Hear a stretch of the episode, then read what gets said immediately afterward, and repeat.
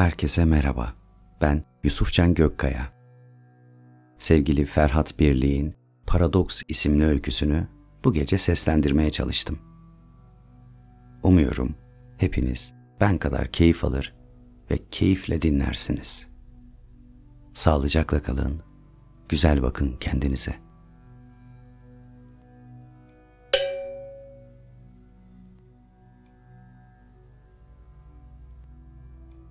Nefes nefese, yüreğim ağzımda, örtünün altında debelenerek uyanıp saati yokladım. 10.25 Kapı aralıksız bir şekilde yumruk veya tekme ile dövülüyordu. Örtüyü hızla üzerimden attım. Ter içinde kalmış bedenim serin hava ile ürperdi. Terliklerimi giymek isterken sendeleyince kapının ardındakine ağız dolusu küfürler savurdum. Odamdan çıkınca annemin kapısının hala kapalı olduğunu görünce içim biraz olsun ferahladı. Hasta kadın sonuçta. Merdivenleri ikişer ikişer inip holde koşuşturarak her darbede delice titreyen ve büyük gürültü çıkartan kapının tokmağına uzandım. Kapının ardında elinde devasa gümüş bir orak tutan, boylu boyunca siyaha bürünmüş, başında kukuletası ile Azrail duruyordu. Garipseyip korkmuştum. Çünkü kim olduğu aşikardı. Dedikleri kadar varmış. Bu ondan başkası olamazdı. Ama böyle kapıyı çalarak geldiğini de bilmiyordum. Dilim dönmedi. Korkum soğuk terlerle dışarıya yansımaya başladı. Benim için mi geldi diye düşündüm. Evet, senin için diye cevapladı. Sesi görüntüsüne göre oldukça sakinleştiriciydi. İstemeden birkaç adım geriledim. Ne yapacağımı, ne diyeceğimi bilemiyordum. Kaçsam kurtulamam, kapıyı kapatırsam da ayıp olur. İçeri buyur etmek gerekirdi. Şey, e, bu, buyurun içeri diye çözüldü dilim. Holden geçerken vestiyerdeki aynanın önünde durup bir süre kendine baktı. Yüzü zifri karanlık olduğu için bir şey seçemiyordum. Belki de gülümsüyordur. Yürüyüşü nizami ve oldukça sakindi. Salona geçerken çevreyi kolaçan ettiğini anlayabiliyordum. Duvardaki aile fotoğraflarına baktı. Fotoğraftakileri bir yerden gözü ısırıyormuş gibiydi. Fransız balkonunun iki yanına çapraz bir açıda konumlanmış kitaplıktaki biblolarda göz gezdirdi. Biblolardan küçük, kanatlı bir meleğe dikkat kesti. Belki o an insanoğlunun melekleri neden bu şekilde tasavvur ettiğini anlamsız bulmuştu. Belki de kendinde var olabilecek bir kanadın hayalini kuruyordu. İşaret parmağını uzatınca biblo pat diye tuzla buz oldu. Sükunetim hızla yerini yeniden soğuk terler eşliğinde tedirginlik ve korkuya bırakmıştı. Dini bütün bir insan değildim. Ölüm meleklerinin soracağı sorulara da kestiremiyorum. Belki de bana alışa gelmişin dışında sorular soracaklardı. Beni neyin beklediğini biliyor gibiydim ama tam olarak da emin olamıyordum. Sorsanız bir surenin sonunu da getiremeyebilirim. Ölmüşlere okunacak bir Fatiha'm var, o kadar. Fakat karşımda duran Azrail'e bakınca aklımdaki düşüncelerin hiçbir önemi kalmıyor. Odada göz gezdirirken annemin zigon sehpada bıraktığı Kur'an'ı görünce bir ruh içime huzur bu sesi kondurmuş gibi huzurlu hissettim. Bu hissiyat Azrail'in tekli koltuğa oturmasıyla uçup gitti. Salonun kapısında çakılı kalmıştım. Ne ilerleyebiliyor ne de geri kaçabiliyordum. Yer yarılsa içine bodozlama dalabilirdim. Hemen mi gitmemiz gerekiyor diye sordum. Hemen diye otoriter bir sesle cevap verdi. Dudaklarım kurudu.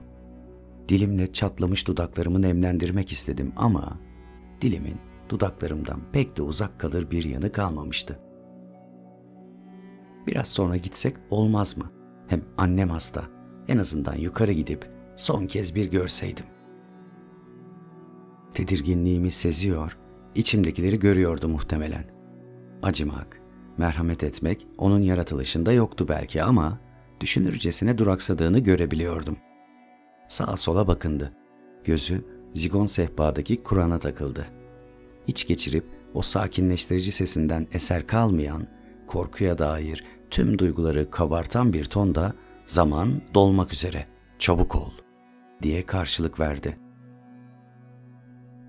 Merdivenlere doğru ilk adımımı atar atmaz, insanın ölüm anında hayatının film şeridi gibi gözlerinin önünden geçtiği anı yaşadım. Babam, vücudunda derin ızdıraplar yaşatan bir hastalığa yenik düşmüştü.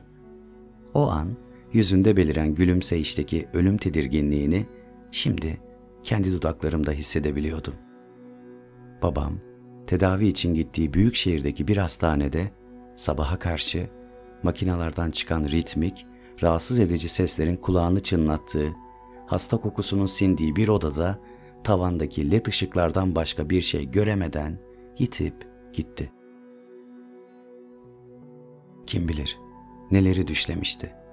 Evinde sıcak yatağında yatarken sevdiklerinin umutlu ve biraz da tedirgin bakışları eşliğinde bir ölümün lükse kaçtığı bir zaman aralığındaydık artık. Bunun için kendimi şanslı hissedebilir miydim acaba? Salonda oturan Azrail'i hatırlayınca şansın pek bir öneminin olmadığına kanaat getirdim. Abim arayıp babayı sabaha karşı kaybettik. Biraz sonra yola çıkarız. Bizimkilere haberi sen verirsin diyerek bu ağır sorumluluğu bana yükledi. Babamın durumu malumdu. Doktorlar ümitli konuşmuyor, her şeye hazırlıklı olmamız gerektiğini söylüyorlardı. Ölüme nasıl bir hazırlık yapılabilirdi ki? Ölüm ne kadar göz göre göre geliyor olsa bile insan hazırlıksız yakalanıyor. Telefonu kapatınca olduğum yerde küçüldüm. Bulunduğum oda mı gözümde büyümüştü yoksa ben mi gittikçe küçülüyordum anlam veremedim.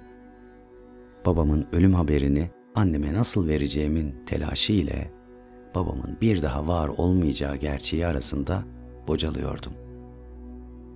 Şimdi ise annemin yanına varıp elini tutarak yanağına son bir öpücük kondurup kendi ölüm haberimi mi verecektim?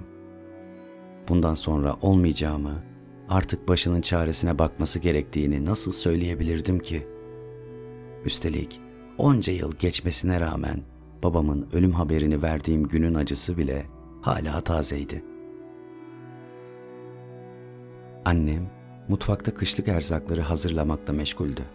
Sırtı bana dönüktü. Pek konuşkan biri değildi.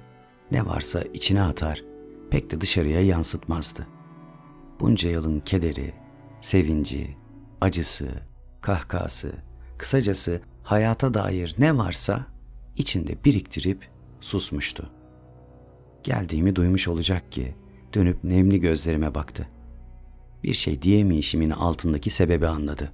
Olduğu yere diz çöküp uzun uzun ağlayıp ağıtlar yaktı. Evin pencerelerinden sokağa, kapısından komşulara uzanan haykırışları duyan eş dost eve üşüştü. Kadınlar odalara doluşunca biz de avluya çıktık. Büyük amcam geldi.